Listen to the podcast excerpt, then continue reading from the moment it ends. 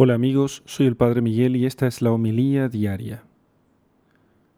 Lectura del Santo Evangelio según San Marcos capítulo 7 versículos 14 al 23. En aquel tiempo, después de llamar de nuevo a la muchedumbre, les decía, Escuchadme todos y entendedlo bien.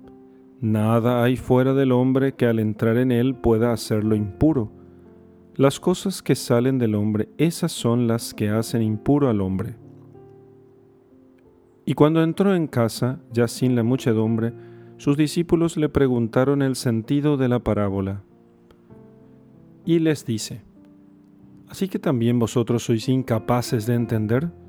¿No sabéis que todo lo que entra en el hombre desde afuera no puede hacerlo impuro, porque no entra en su corazón sino en el vientre y va a la cloaca? De este modo declaraba puros todos los alimentos.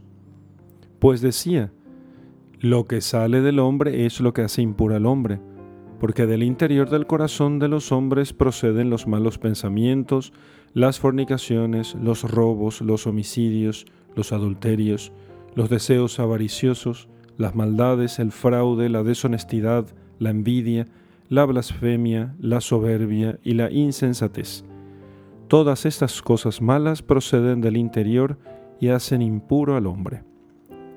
Palabra del Señor. Gloria a ti, Señor Jesús.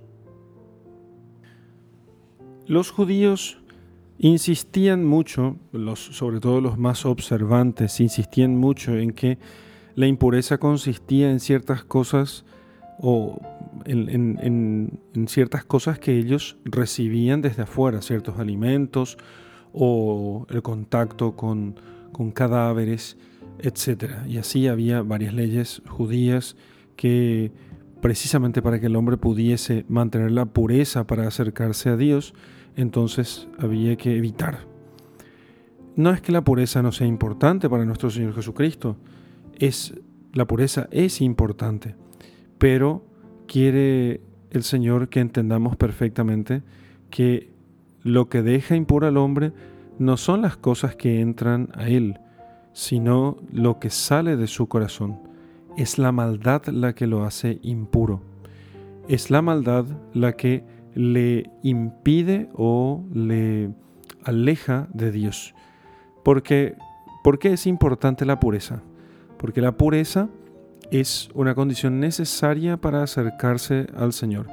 El que estaba impuro no podía acercarse a ofrecer sacrificios. Así entonces, esta distinción entre pureza e impureza, entre pureza e impureza, es una distinción importante porque solo el puro puede acercarse a Dios. El impuro, en cambio, es rechazado por Dios. Y el Señor les dice a sus discípulos, no es lo que entra al hombre lo que lo hace impuro. Así entonces el Señor deja bien en claro que lo que, que, la intención es lo que configura la maldad de algo, no la cosa exterior en sí misma. Así que uno podría, por ejemplo, hacer algo exterior que es en sí mismo bueno con mala intención y entonces aquello queda impuro, podríamos decirlo utilizando esta imagen que utiliza aquí nuestro Señor en el Evangelio.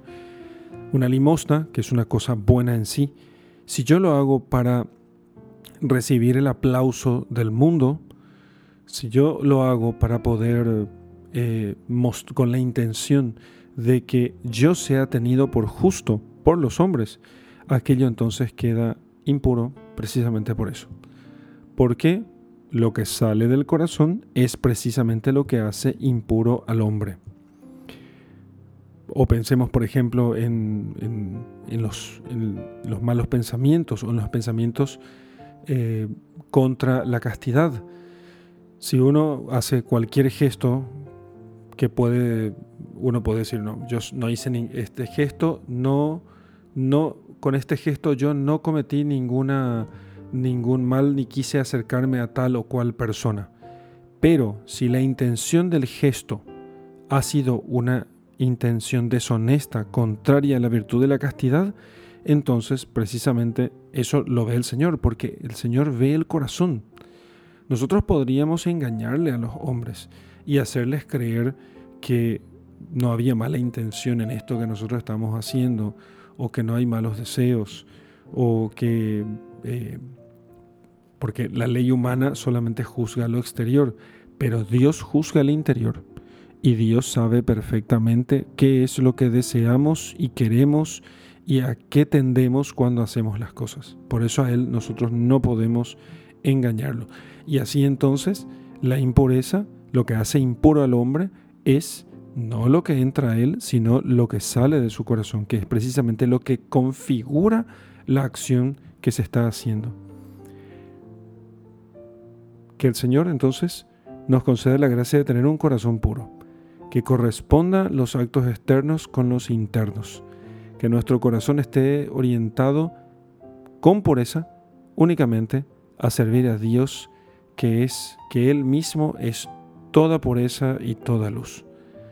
En el nombre del Padre, del Hijo y del Espíritu Santo. Amén.